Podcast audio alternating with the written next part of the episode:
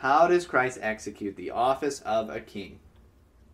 Christ executes the office of a king in subduing us to himself in ruling and defending us and in restraining